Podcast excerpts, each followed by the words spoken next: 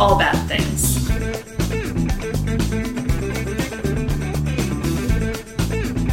Tragedy. Tragedies, disasters.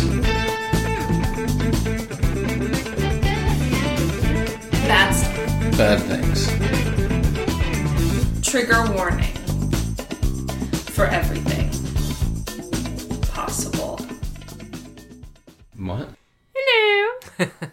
I'm Rachel, I'm David. and this is All Bad Things. Welcome, everybody. Welcome. Pip pip chitio.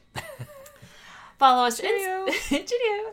Follow us Insta, Twitter, Facebook, TikTok, and Twitch at All Bad Things Pod. Email us allbadthingspod at gmail.com. Join our Facebook discussion group and our Discord. We also have a Reddit Subreddit. Subreddit. Mm-hmm. You're right. and a Discord. Did you mention that already? I think I did. Yeah, which I I don't even understand how to use. I downloaded the app and it's just I'm like, what? so if you never see me on there, it's because I don't know how to use it. Um, several people we have heard from several listeners about doing um, a Twitch stream. So we need to figure out a time. Yes. Watch this space for further development. Yeah. Right. It's probably not gonna. Probably not gonna be for a little bit. Well, we We're- got we're- a trip we're- coming up, so Is this June 25th? It is. when we're recording, but this is coming out the fall. Oh, this is coming out on our anniversary, our wedding Mm-hmm. And is. meetiversary. Yes, it is. Meeting Wow. anniversary. Yes. Yeah. Happy 10 years. Yeah. Ten years together. Um, as of July third. Um, what was I gonna say? Six years Oh, married. so if we do one, it's probably not gonna be for like another month. Yeah, probably like late July or something something. like yeah.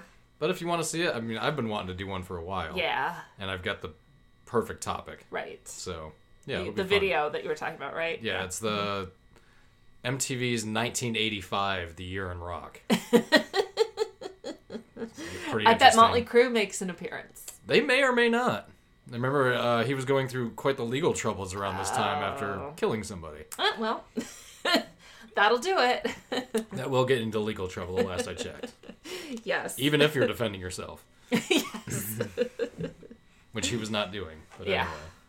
But uh, like, so we talked a lot. I, obviously, we're Mm-hmm. recording this a day apart from each other, so Right. it was only yesterday Mm-hmm. we talked about this, about the uh, submersible, Oh yes. the fate of the um, uh, put together with household parts, apparently submersible. Yeah.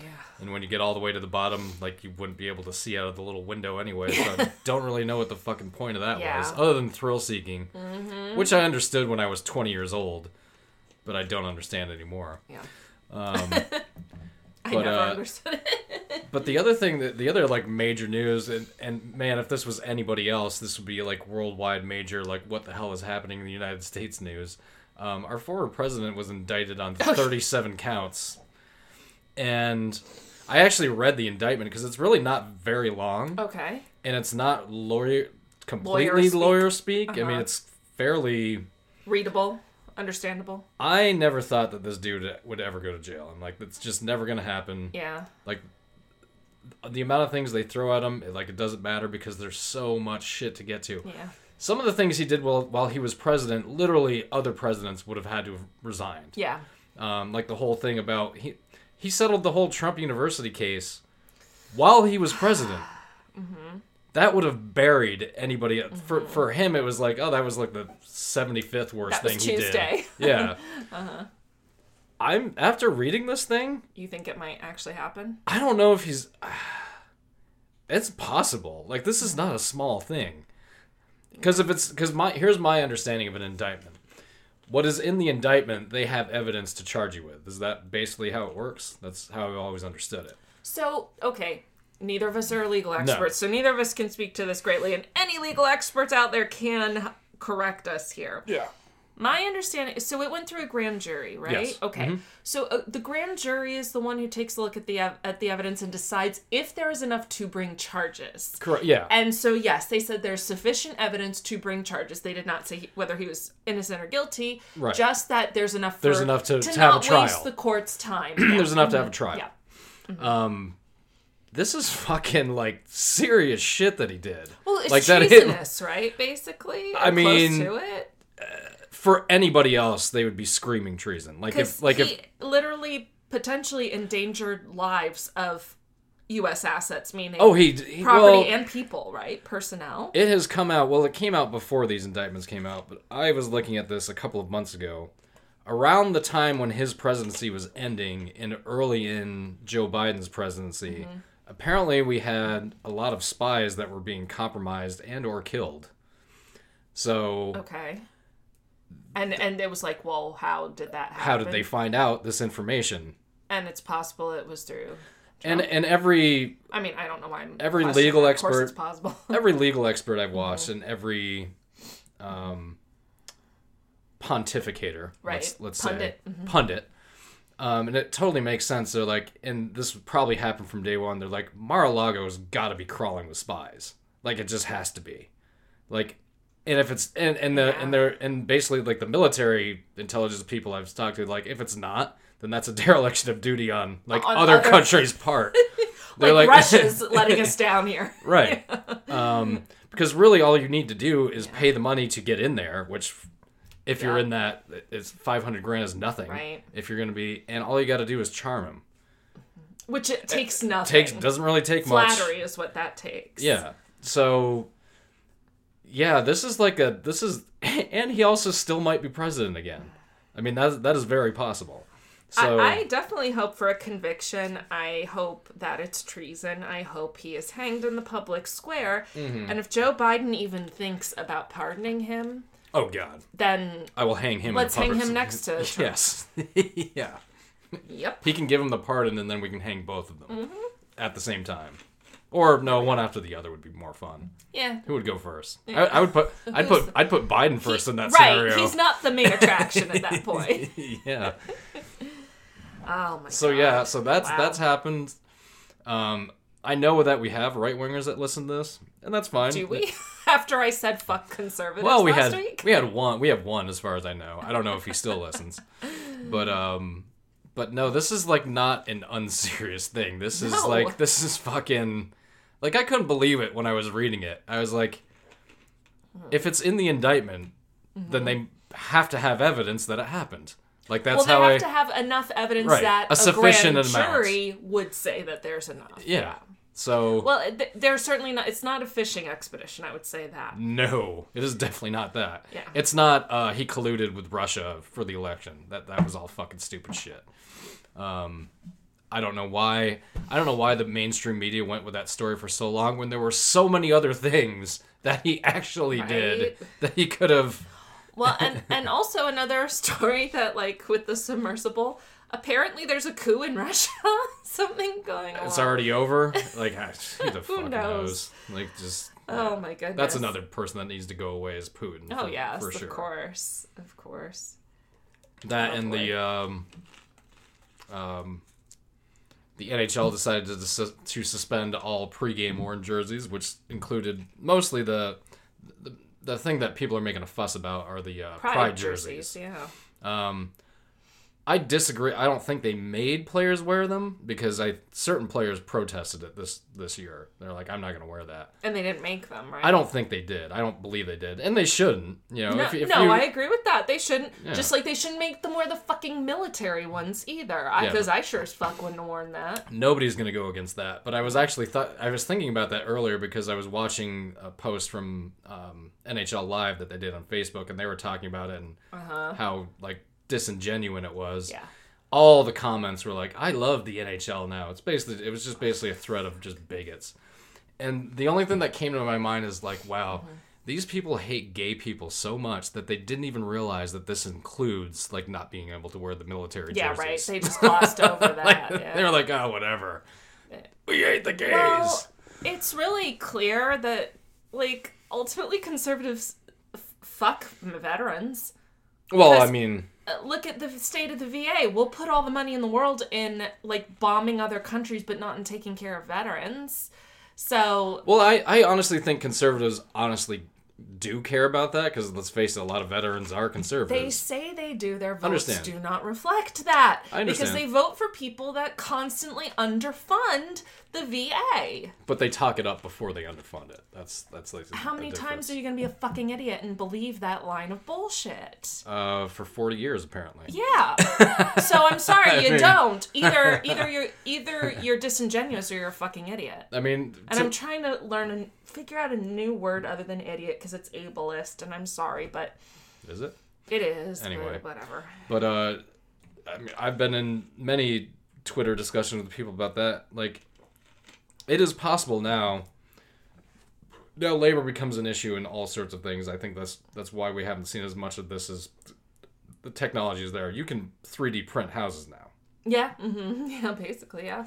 Um, why that hasn't become more of a thing, I think, has to do a lot with labor, rightfully so.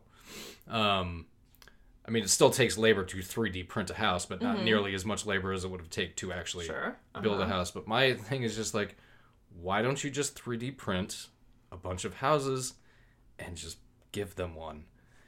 You mean veterans? Yes. Like like uh, like uh, veterans experiencing homelessness. Right. Yeah.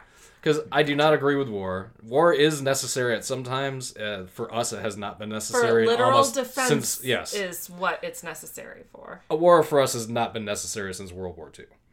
Um, that was necessary. Well, there But, was uh, a direct there was a threat. on uh, U.S. Well, there was a threat to there was a legitimate threat to sovereignty, world sovereignty during that war. Well, th- th- there were an entire people group being wiped out. If ever there's a time to go up in arms, it's when. Right. Which is why we should be in fucking war with ourselves over this trans shit that people are trying to take rights away from trans people. Like, that alone is enough for a civil war, in my opinion. Well, I think we're gonna experience that, like I said, in about sixteen months. Mm. But whatever. But to get back to my point, yes, I'm against war. I'm against a, a, a trillion dollar mil- military budget, which is essentially what we have. But the people who sign off, sign up for that, and actually have to go and do Mm-hmm. that shit, because I think even deep down they know they're not doing it for peace and freedom, and the, they they know what they're doing it for. Um, those are the people that have to experience that, so those are the people that should be taken care of first. That's how I personally feel. So, You mean veterans? Yes. Yes. Uh huh. um, so I Oh don't. yes, that's a that's So- a priority over bombs and Yes. drones. Fuck yeah. So I don't see why. I don't know how we wind up going down this road. No, this is a very long Yeah. rabbit trail. So I don't see why we can't just literally 3D print them a bunch of houses know, and just right? give them one.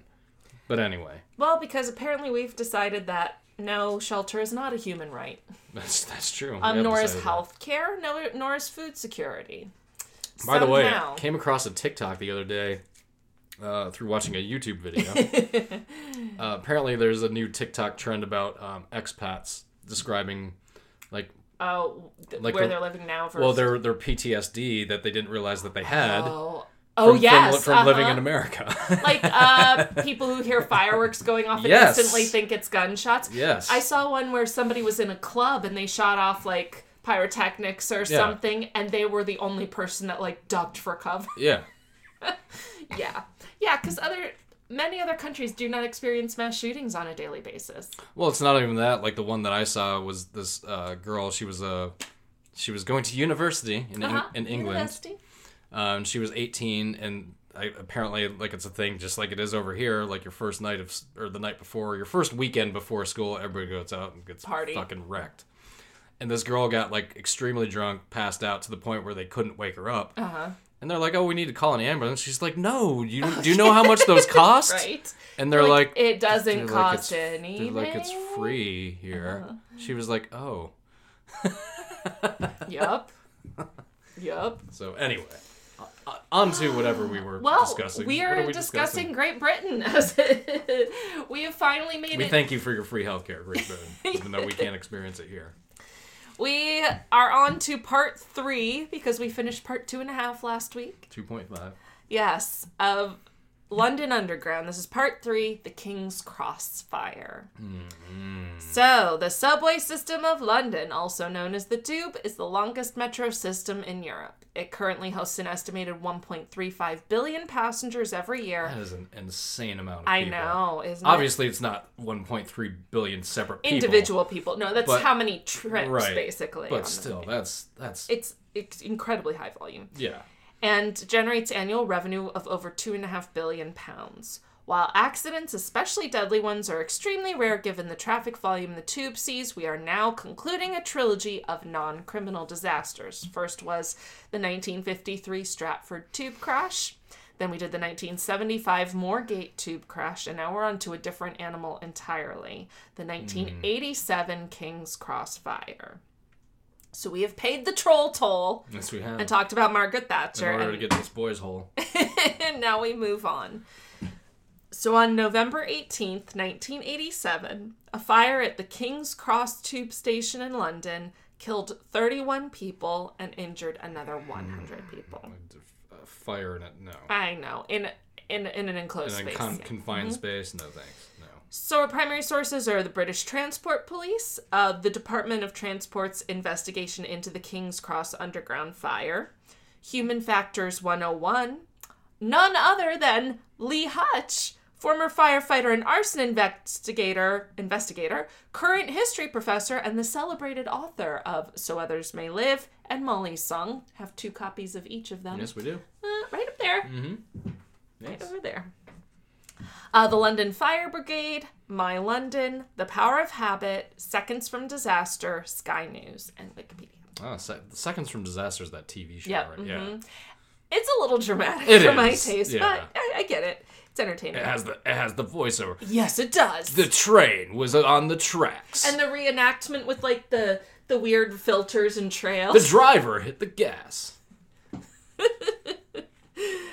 So, first off, a shout out to all those who suggested this topic. This was actually a very frequently uh, requested Yes, one. thank you all. Sarah S., Janet, Wow. Rook, and my aunt Alice, Oh, okay. who you can listen to in our back in our uh, Hurricane fifth Andrews. Oh yeah, it was way back. Hurricane Andrew ago. episodes, and she shared from a book called The Power of Habit. One of the one, one of the citations there. So we have made it through. A multi page treatise of post war British politics and economics, and kudos to you all for hanging in there with us. And we are going to reward you by hopping right into the disaster itself for a change. so, what is probably obvious by the title of this episode, we're dealing with a different type of tube disaster here. The other two disasters were literal train wrecks. This is a fire.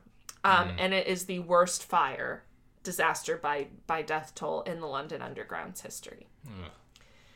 So this happened, in case you couldn't tell, again by the title, at the King's Cross station of the London Underground. Technically, it's the King's Cross St. Pancras tube station, which I keep wanting to say St. Pancras. Yeah, It's that's what I thought you were meaning to it's say. not Pancras.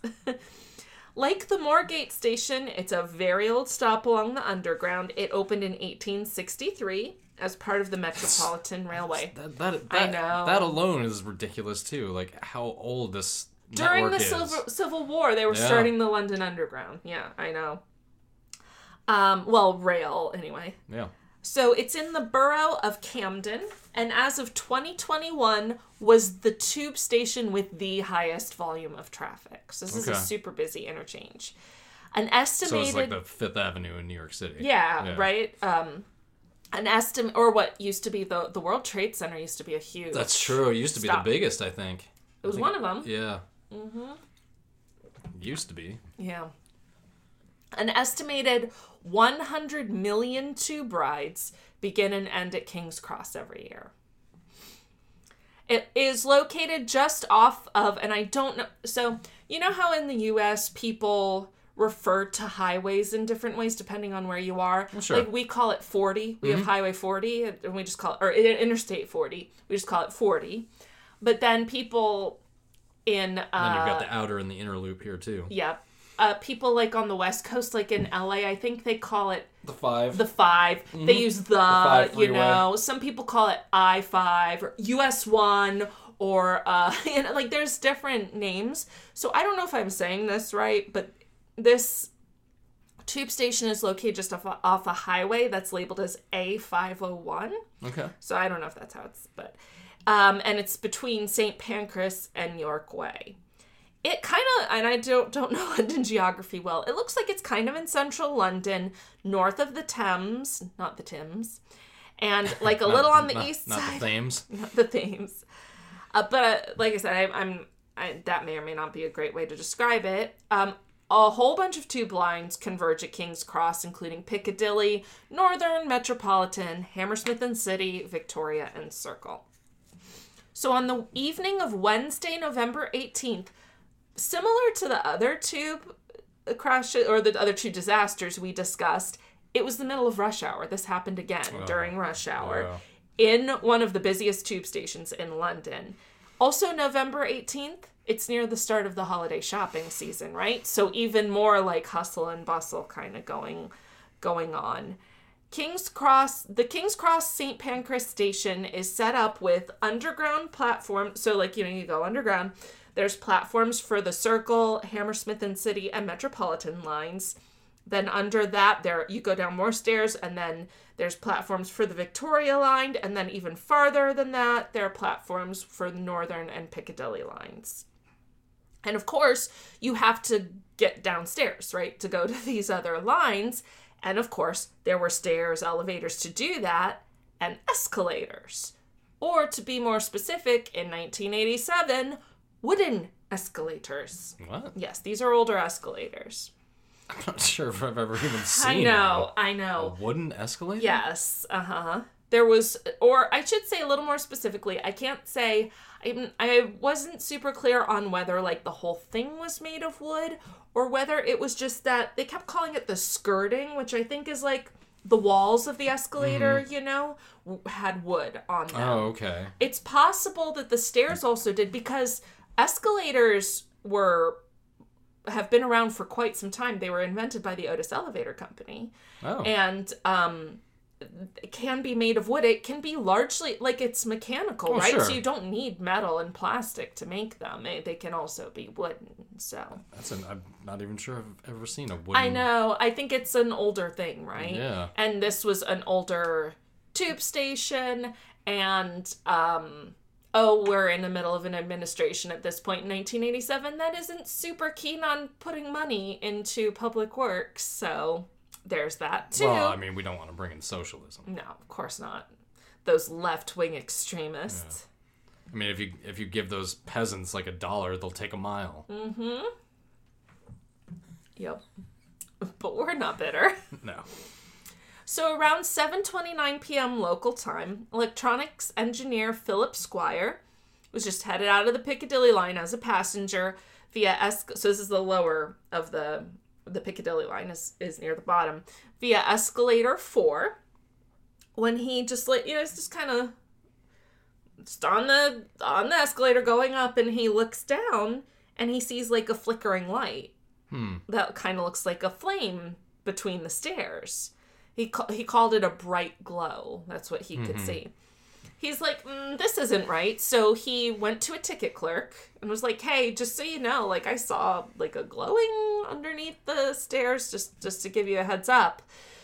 That clerk phoned the relief station inspector to report that what what Mr. Squire had seen ar- around 7:30 p.m., so right after this, another man riding the same escalator also saw something that he at this point he could tell that it was like a flame. He thought it was Sure. a fire.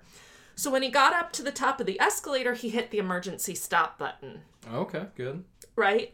Um he What you should do. Right, he called down to the other people on the escalator, "Hey, get get off. Get off this escalator." That thing has just become stairs, and you need to leave it. Right. you need to go up or down them.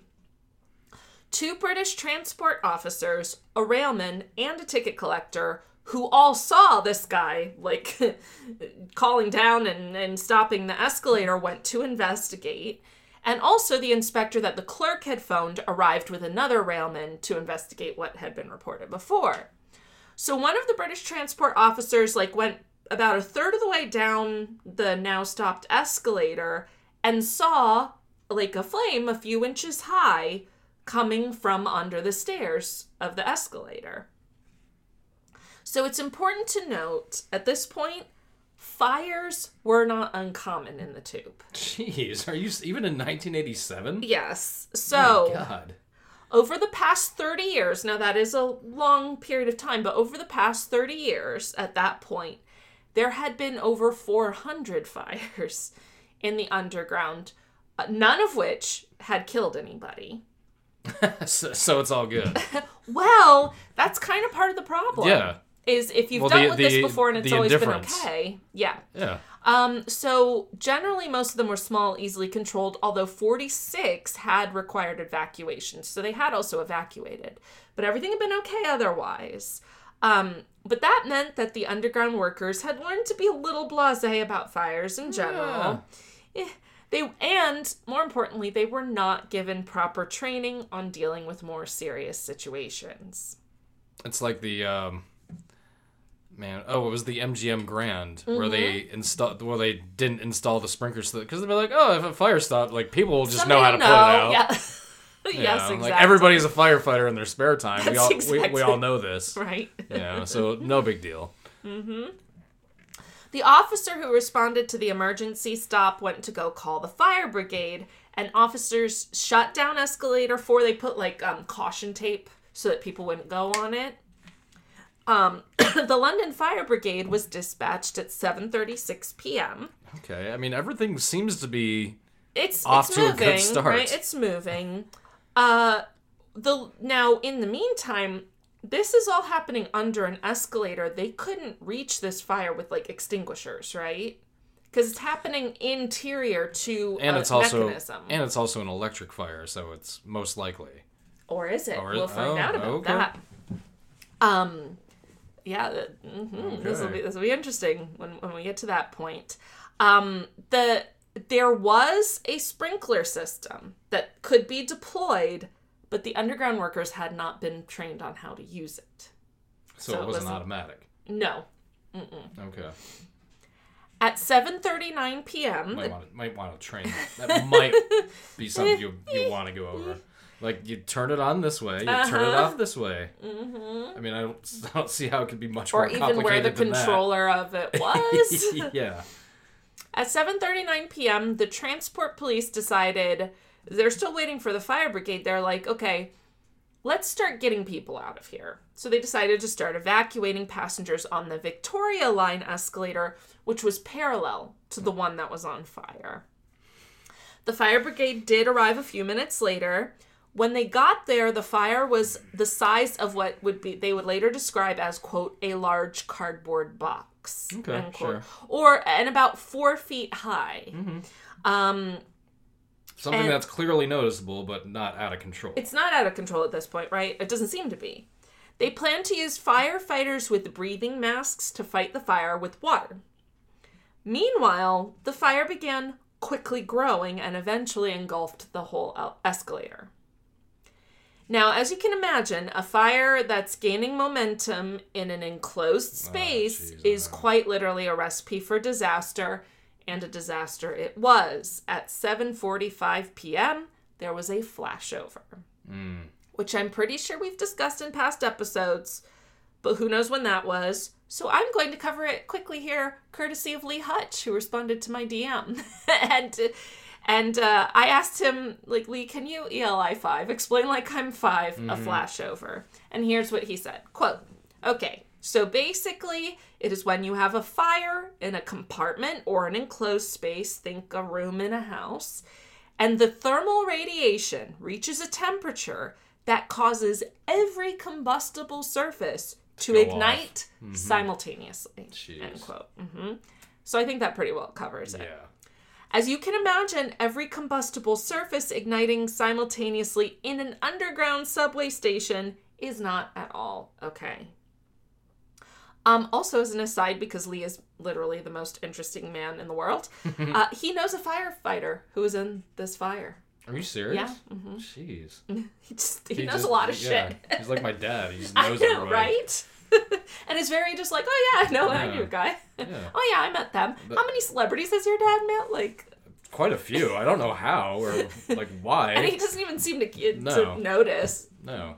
Um, he's met quite a few at like golf tournaments Yeah. and stuff like that. I think that's the bulk of them. But yeah, they're just like, oh yeah, I played golf with him. I'm like, What? In what circumstance would that happen? like how did that happen? So the ticket hall at the top of the Piccadilly escalator was quickly filled with flames and a thick, dark smoke. And that's what's gonna kill most everybody is the smoke. Uh, although some survivors have literal counts of catching on fire. Oh, I I don't Mm-hmm. have that either. As survivor police constable Stephen Hansen of the British Transport Police later put it, quote, a large ball of flame, which was about head height, hit the ceiling in the ticket hall. This was followed almost instantaneously by dense black smoke. End quote.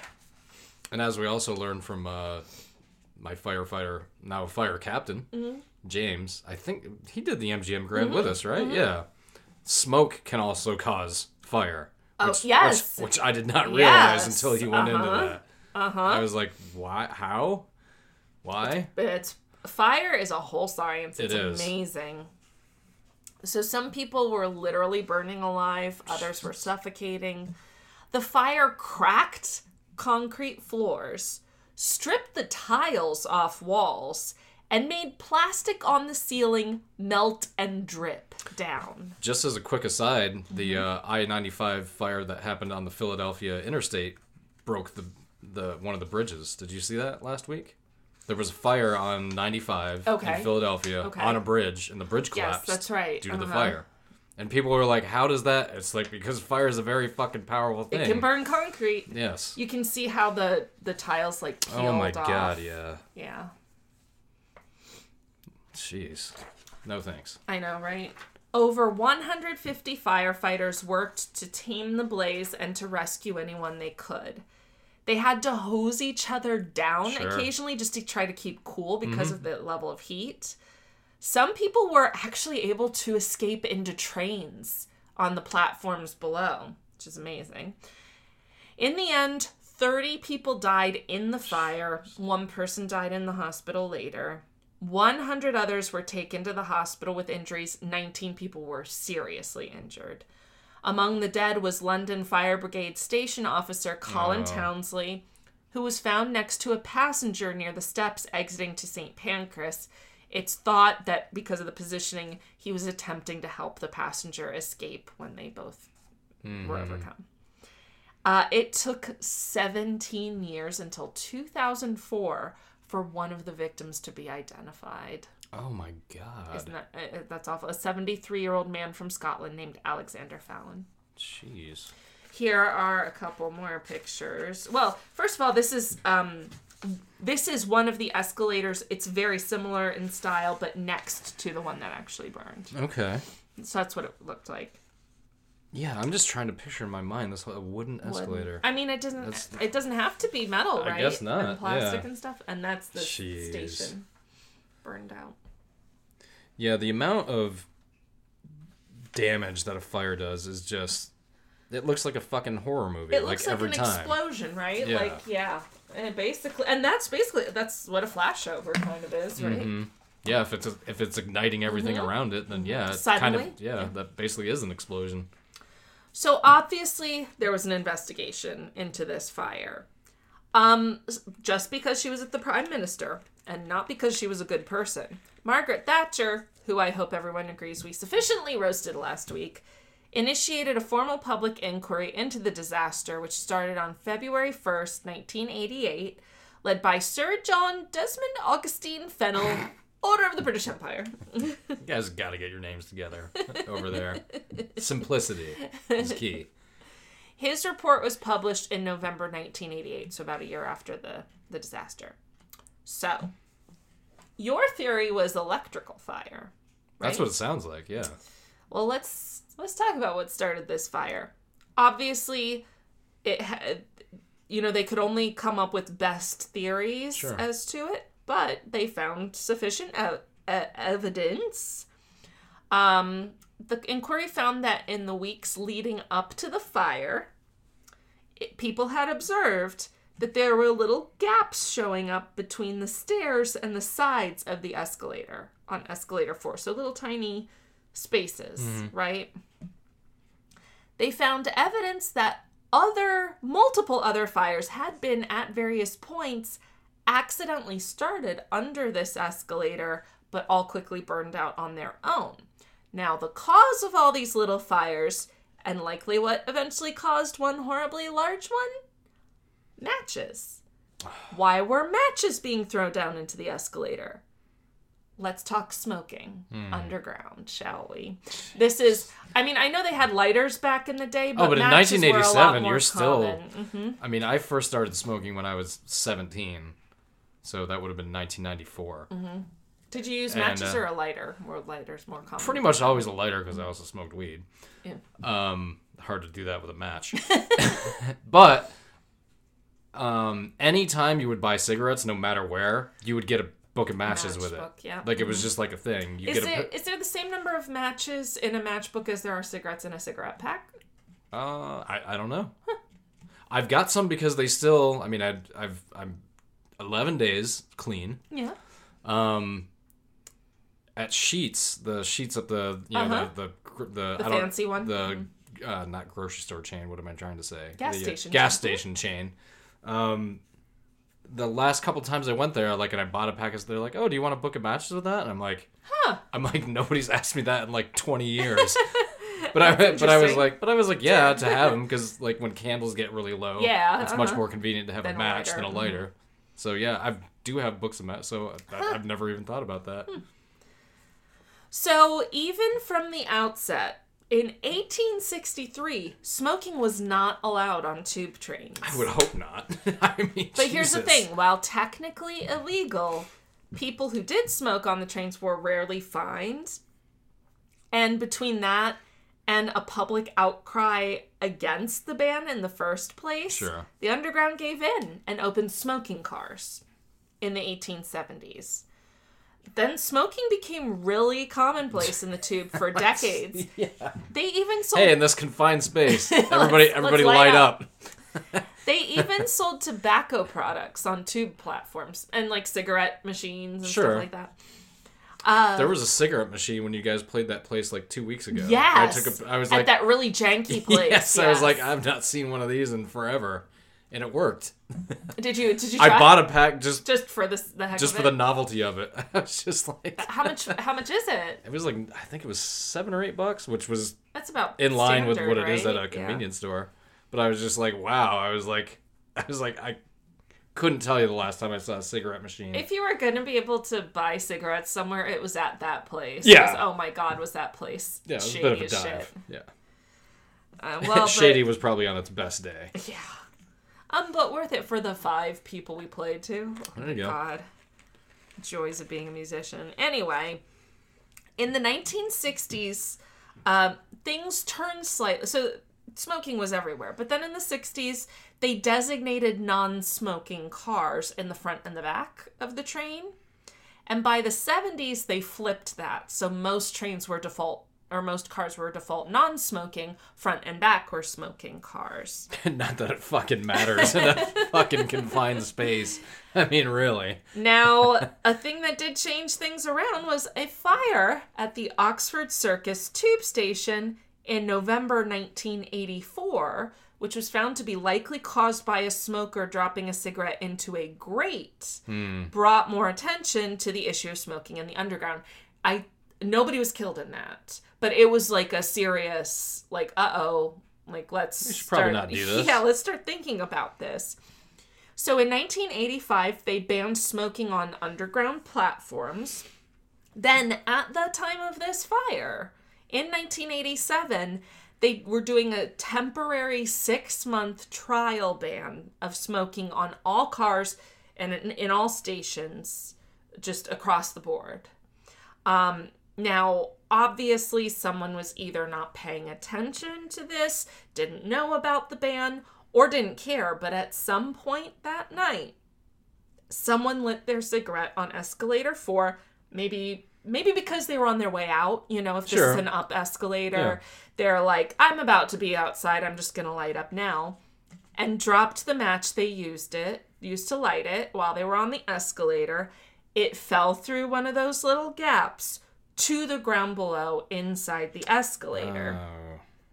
The investigation also found that inside the tracks of the escalator was really poorly maintained. There was a bunch of buildup of grease Oh, sure. and dust and Yeah. debris and and you know Well, if people paper, are constantly up, going up and- and down those things, like when are you really going to maintain it?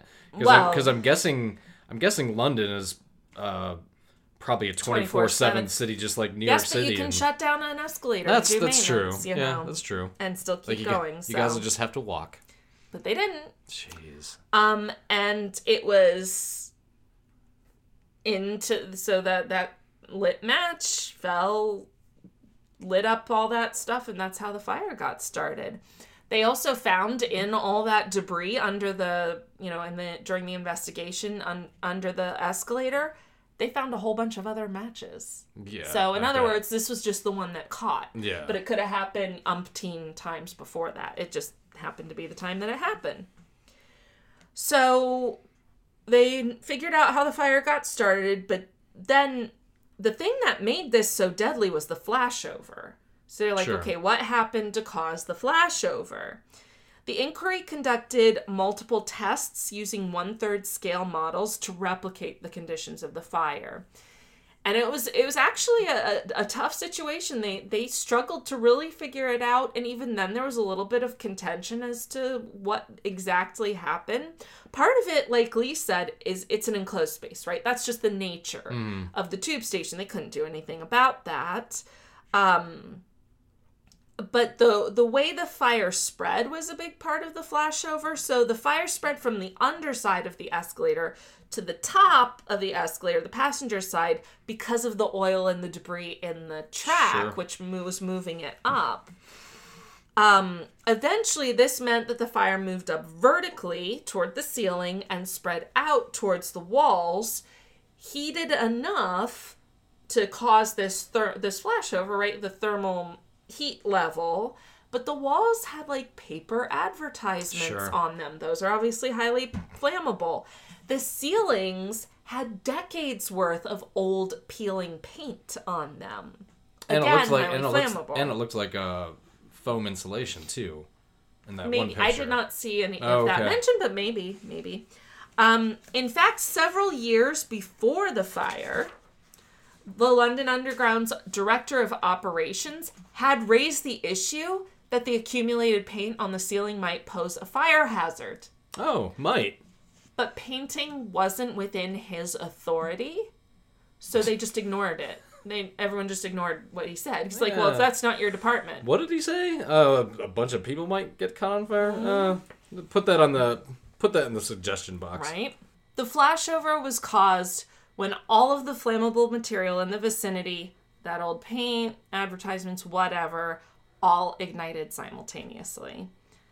The inquiry found that by the time the fire brigade had reached the station, there was nothing they could have done to stop the flashover. Yeah. It was just no. going to happen. No. Um, the inquiry found that the first British transport officer who went to inspect the report of the fire on the escalator was not usually stationed at the King's Cross station and had not received any fire training, hmm. fire safety training. As a result, he didn't know the proper chain of command for reporting and did not tell the station manager or the line controller as would have been the procedure. While the underground officers did eventually start evacuating, they did this just sort of on their own because the London Underground did not have an evacuation plan. Oh Jesus. Which what? What? Well, you would also think coming. I mean, England has been bombed over and over Mm-hmm. again. You would think just based on that that there would be some sort of, Right. or maybe they just thought, ah, people will figure it out. I mean, I- like, Yeah. uh, it's like one of those things like I remember every time because we moved a lot as a kid when I was a kid. Every time we were in a new house, our parents would tell me and my sister like if there's a fire, you do this. And like we had our little family evacuation plan, right? It's like how can you have that for a, like a two bedroom house and not and not and, and not a not a major where transportation of hub. people are going in and out of. Oh boy. Um, so because of this, these officers who were evacuating just like as they could, they evacuated passengers out on an escalator that was too close to they should have sent them to the other side. Sure. But they didn't have any training or any plan or anything, so at least they thought we'll get people out of here, which is good. It just wasn't the way it should have been, which they should have been trained to do differently. Um, the report further found that the underground was not being run with an eye to safety by the recently created London, London Regional Transport. If you'll remember our long winded Mm-hmm. anti conservative rant last week, you'll note that the LRT was created by Margaret Thatcher and her Tory administration, abolishing the Greater London Council, who had previously been running the tube and was, to Maggie's view, extremely leftist. Fuck her. Extreme, she wrote it on. extremely leftist. Like, what does that even mean? Christ. Like, like I keep I keep seeing this thing, uh, from right wing jerk offs like cultural Marxism. Like, what does that even What mean? are you talking about? What do you mean Like, cultural? is- does that mean I own a Che T-shirt? Like, what what does that mean? I own a Che, che biography. One of You do. yeah, where is it? I read. I'm yeah. re uh, It's it's in here. I've seen it. But uh, he's up right there. Yeah, I'm. I'm still. I. I. I don't know how to feel about him one way or the other. But I'm just like, what is culture? What does that mean? like fucking extreme Well, leftism. see, they don't even know what it means. no, it's just a They're just using but that's what I'm saying. That's what we talked about in the last episode. Mm-hmm. They're very good mm-hmm. at marketing. Mm-hmm. Like it doesn't mean anything. It doesn't have to mean anything. Yeah, it's just like yeah. Yeah. So the report this is in this is in the inquiry. The report states, quote, whereas financial matters, namely productivity and budgeting, were strictly monitored, safety was not strictly monitored. No way. quote. Hmm. I wonder why that was. Hmm. And that's why it was so important to talk about all the fucking Thatcherism bullshit last week, because this is the shit it leads to. Yeah. Oh, it was very productive. Lots and lots of money coming in. And 30 people, 31 people dead. Yeah. But you know what? That's to be expected. Yeah, that's you know you gotta you know, make an omelet. You gotta break a few eggs. The inquiry also found major systemic issues in the underground stemming back years. So there had been repeated find- findings and reports from both inside and outside the underground calling attention to inadequate fire safety training and procedure. But demarcation between the engineering and operations side of the tube caused problems because basically operations thought it was engineering's problem, engineering's thought it was operations' problem, and so nobody was taking care of it. The managing director of the whole underground was pretty clueless in general as to the training of any staff. He was just like, you Ah. Everyone once the, once he got into his role, he was like, you know, everyone on People know how to put out fires, right? well, he was saying everyone on both sides has been here a really long time. Everyone in upper management, they're all long serving, so they must know what they're doing. And and that was that. And that was another issue. yeah. Some 20,000 underground employees were managed largely by a legacy group of managers who had been in their position for ages. Uh, the underground had a long tradition of internal promotion, which is great for workers seeking opportunity. But one thing that an external hire can do for an entrenched system is point out the weaknesses, right? Because you're seeing it with fresh eyes versus people who've been there forever and ever, especially if they don't have strong regulations and a culture of following those regulations in place. The overall culture of the underground had become highly compartmentalized. Um, very little attention paid to self reflection or evaluation in any way. In the words of the inquiry's report, quote, while on the one hand, this inward looking approach may have allowed London Underground to become preeminent in certain technical fields, such as signal engineering, it undoubtedly led to a dangerous, blinkered self sufficiency, which included a general unwillingness to take advice or accept criticism from outside bodies. End quote. which is, I mean, They were just so entrenched. I mean, still goes on today in all sorts Oh, of of different. course. You know, that's that's that's. Our entire system of government. I was gonna say that's that's human nature to an extent. It is, Yeah. but that's why you have to build in safety mechanisms Mm-hmm. to that, right? Um, in my job, one of the things we do is evaluate internal controls, which, in terms of accounting, is just like, what are you doing to make sure bad shit doesn't happen money wise to your business, right? And it's things like, um, do you have a segregation of duties, right? Like, and people checking on other people. Are people related in this business? And how is that kept separate? Do you make people take vacations so they're not getting burned out or given more opportunities to do shit like embezzle? That sort of thing. This is like just that internal audit and that internal control system just being completely overlooked. And that mm-hmm. can be implemented to protect even when there is a legacy management situation. So. It was found that even internal safety audits were not taken particularly seriously, and memos resulting from them were not acted upon.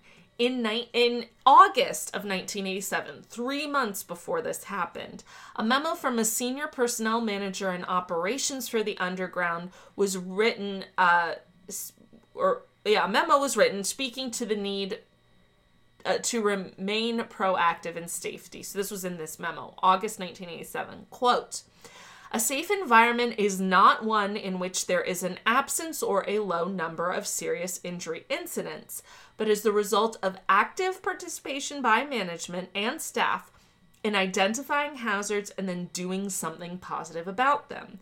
In other words, the absence of accidents is a negative measure largely dependent on luck while the identification, then prompt elimination of or control of hazards is a positive step and is essential to the discharge of our duties under current legislation. End quote. Hmm. In other words, shit's gonna happen, Yeah. and that's that's whether it happens or not.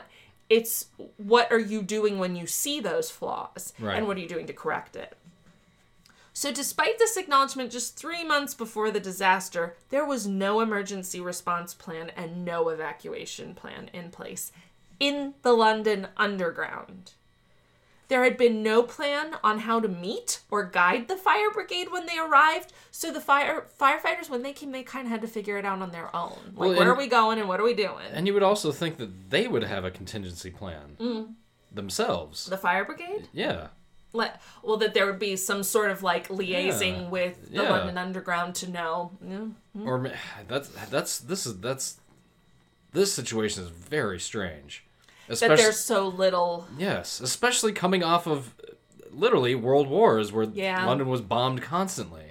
You know, I but mean, if it's you're thinking about now not only a highly underfunded civil yeah, service, guess, yeah, but over a hundred thousand pe- jobs cut right from civil service we Mm-hmm. yeah, learned that's last that's week true too. that margaret thatcher was bragging about this is the shit that happens when you cut these corners Mm-hmm. you know by the time most of the underground's senior management were aware of the fire it was over.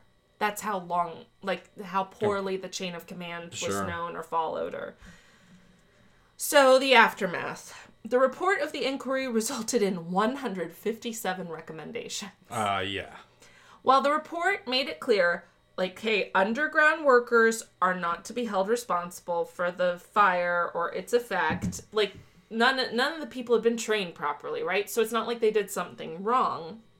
But that was the problem. That was the problem, It was that noted they didn't know what that- to do. exactly that Yeah. there was a lack of training in fire safety, emergency response, or the proper chain of command for reporting emergencies. The inquiry tal- called for basically a total cultural change of the London Underground's management, to which Fennell said, quote, In particular, I would expect to see one, clearer accountability for job performance and systematic monitoring of delegated responsibilities. Two, a more open approach to the exchange of information within the organization and a seeking out of relevant information, best practice, etc., from outside. Three, an increase in the recruitment of managers with professional expertise other than railway experience, and more use of independent professional advice in training and safety matters. And four, a structured safety regime endorsed at the highest level, des- designed to anticipate and to prevent the unexpected. End quote. Other recommendations So, in other words, a contingency plan. right? Other recommendations included increasing the coverage of CCTV monitoring in all stations. There were some some CCTVs up. Most of them were, were broken. At the And I was gonna say, and also, uh, well, what you mean by for the for the kids listening? Oh yeah. uh, CCTV means closed circuit television. That was also a pretty new thing at this yeah. time. hmm it would have been pretty. I remember the grocery store down the street from our house had one in the beer cooler, and it was, and it was just like, "Smile, you're on TV." Yes. Uh huh. You know, but when it was just like, "Oh my God, look!"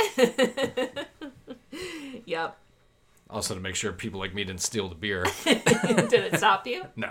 yeah, didn't think so. Um, other recommendations. Oh, radio equipment that actually worked underground because their equipment didn't work underground. Uh, getting rid of wooden paneling on the escalators. Um, and better fire detection and suppression equipment.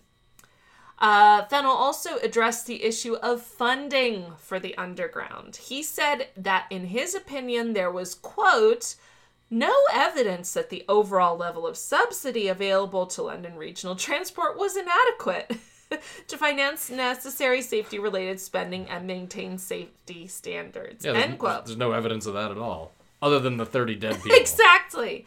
However, he also noted that London Underground managers felt that, quote, the financial climate would rule out proposals to increase spending in certain areas, end quote. Huh. Speaking of something that sounds familiar, this sounds exactly like um, it's not the same thing, obviously, but it sounds like the gun lobby here in America. Mm. It almost sounds like the same like premise. Like it, well, it wasn't the gun that killed all those Right. Mm-hmm. people. Like I mean, people just have them. You know, the bullets just came out of nowhere. Well, this is so ridiculous to me because this guy's talking out of both sides of his mouth. He's like, look, look, look. There's no evidence that they're getting inadequately There's no evidence that a fire killed these people. But then saying, "Oh yeah, but the managers are afraid that they're if even if they give any pl- fire safety plans, they Yeah, won't be approved because of money." Yeah. Um, considering that Great Britain was now eight years into Margaret Thatcher's slash slash slash era of privatization and underfunding of public endeavors, it's honestly no wonder they thought that they were probably right. After the report came out, multiple high level managers resigned from the London Underground and London Regional Transport. Many tube stations were completely overhauled in the coming years, and the smoking ban of 1987 became permanent. A memorial service was held for the victims of the fire at St. Pancras Church, with a memorial plaque unveiled by Princess Diana hmm. about a decade before she died. Mm-hmm. In 2021, a plaque was unveiled at King's Cross Fire Station, or sorry, no, at the substation, tube station, in honor of firefighter Colin Townsley. And that, my friends, we're stopping in 1987, not going any farther in British politics right now. As far as we're concerned, Britain, Great Britain was over in 1987. finished in 1987. That was London Underground Part 3, The King's Cross Fire. We've spent four weeks in the London Underground. I think we need to get out, like before there's another fire. No, I mean just Crawl to the service. I mean, the la- I mean the lack of planning. That, that's the most astounding thing in this whole I thing. know. Like it that doesn't make any sense. It, like know. it really doesn't. Like to not have an evacuation plan. Or or for the firemen to not have, um, like one of the things you'll notice, like if you've watched any 9/11 documentaries, I've watched Mm-hmm. several. Um, the firefighters knew both trade centers like up and down. It, it was like they were they were there all the time, Mm-hmm. and the reason that they were there all the time was to prepare, not not for planes crashing into it, but Mm-hmm. right. but to Fire. but to Uh-huh. prepare for like the worst possible scenario, and then a Uh-huh. scenario that they couldn't even imagine Right. happened, and way more people could have died had they not been prepared. Right. hmm Um, and to not have like I can't, I- I just cannot wrap my mind around whoever like the fire captain is in this area in this district, not Yeah. being like, you know, we're gonna get the boys together today and go over some sort of Yeah, I don't know. Like- I don't know what the protocol was um, for for Great Britain or for London specifically, but you can just see how first of all, the the London Un- Underground kind of being entrenched in terms of like leadership and stuff that happens over decades, right? Well, so sure, that's of just course. A, that's a That's- cultural problem, and that is a big problem. But also a big problem is it thinking, well, even if we want to do stuff, we're not going to have the funding to do it Yeah.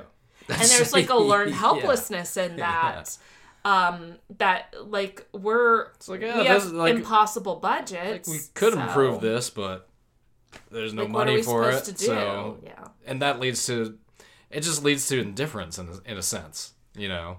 or helplessness Right. like like i said learned helplessness Yeah, and like my my friend James, who's a fire captain, like like he said, he was like.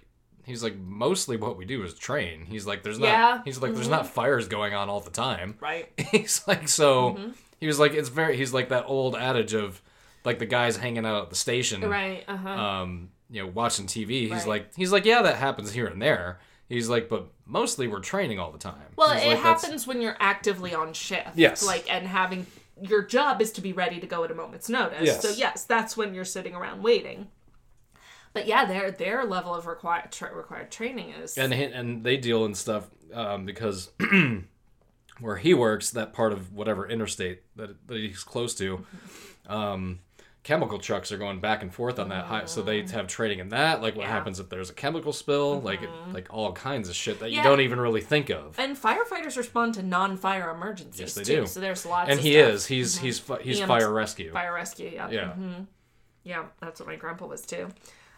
Yeah, that's uh, and the thing is like I do think that in a lot of organizations they are good. I mean, like how many of us have seen the run, hide, fight active shooter video, right? Yeah. Because they Because make you take it every year. serious- they it's make a you Mm-hmm. thing that you need to be made aware of. and the point is to make it so it's second nature run hide fight run hide fight run Mm-hmm. hide fight right um or that's why you have fire drills is so you know where to go in in case of a of a fire and that sort of thing and that's that's important not, not only were they not doing these things. they weren't drills, doing, like, they- They, didn't have a plan to do No. it. Like, they didn't even have a, a set set rule book for it. So it's it is wild and also not at all surprising. And I will put it on Margaret Thatcher because she's an asshole. Yes. So, Yeah. Fuck you, Margaret Thatcher. fuck you, Margaret Thatcher. I wonder if South Park has thrown her in an episode at some point. Well, probably not. They're they're they they mostly do current events. Oh. It would be funny if they did like a Reagan Thatcher like episode. They've picked on literally everybody else. Right? So Hasn't Osama bin Laden been in them? So no, that's uh, really, that's a funny. I don't believe so. Osama bin Laden was in the very first season of Family Guy. okay. um bef- this is about a year almost exactly a year before 9-11 happened the episode had to deal with um, stewie is meeting brian somewhere and stewie is obviously like a little terrorist plotter Is that um, the baby? yes Okay. um, so they're in line at the airport stewie's trying to figure out how to get through the metal detector because he's got like guns and bombs and shit on him So the the baby is like a, a serial killer or Yes. something, right? Okay. so like he he comes up with um he comes up with the scenario well i'm just gonna cry because i'm a baby Oh yeah. And so yeah, they, they uh-huh. pull him through, and he's like, ah, he goes, Uh-huh. he goes, I hope Osama bin Laden doesn't know any show tunes. And then it goes right to him, like Osama bin Laden singing, Singing like a show show tune while he's going through the metal detector. and obviously they cut that out of the DVD and like all that shit. The only the only place you can see it now is on YouTube. But yeah, Oh, that, wow. that that did actually happen. Oh my goodness. Yeah. Whew. So mm-hmm. yeah.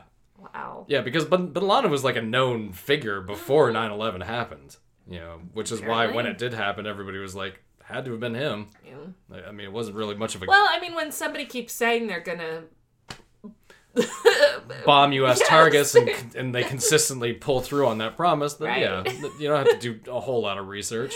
it's the it's the epitome of when someone tells you who they are, believe them the first yeah, time. I mean, like the whole and the, same thing with like the whole build up to January 6th. If you were a person on Twitter for weeks before that that happened, they were all saying what they were gonna do, Yeah. and then when it happened, it was like, well, gee, I wonder who it was. this is you know. Anyway, but uh, yeah, I mean, uh, just a, a lack of preparation, a lack of planning, and a lack of funding Yeah. is why we have this podcast. yes, in a lot of ways. Very so rarely do we have a disaster that literally is just All the protocols were in line, and, And, yeah, and yes, it, everybody responded as they should, and yeah, yeah, those are the boring ones. We don't do those ones. Yeah, these are these are much more fun. But uh, yeah, just I, and again, it goes back to like. you know, like if you're 20 years old listening to this and that, like, what do you mean you could smoke on like a subway? I know, like that that must be such a foreign thing. yes. You know, I, I mean, to the point where I even bar- barely remember it, Mm-hmm. just being mm-hmm. able to smoke anywhere. Mm-hmm. You know? Well, I remember when they were switching. Uh, when I was little, they had when when you were sat for a table at a restaurant, smoking or not. yeah, you, mm-hmm. that's right. You don't even hear that anymore. No. Like, where would you hear that? I don't think you hear it anywhere. Maybe in other countries, but I don't know. Yeah, I mean, yeah, in the United States, I don't think so. I know in Europe, smoking is a lot more common. I think they've t- tampered down it quite a bit too. I Even just well, maybe because in public spaces. And I think stuff so, whatever, but I don't know. I've never been, so we'll go one day. Mm-hmm. Maybe we'll go to the tube one day. well, I mean, the Bills are playing in London this year, but yeah. um, yeah. So again, just negligence, lack of planning, lack of everything in a this homicidal instance. prime minister, you know, That that, sort of thing. That too. All the all the all the ingredients. All the hits. So that was the London Underground Part 3, The King's Cross Fire. This has been another episode of All Bad Things. I'm David. I'm Rachel. We'll see you next week.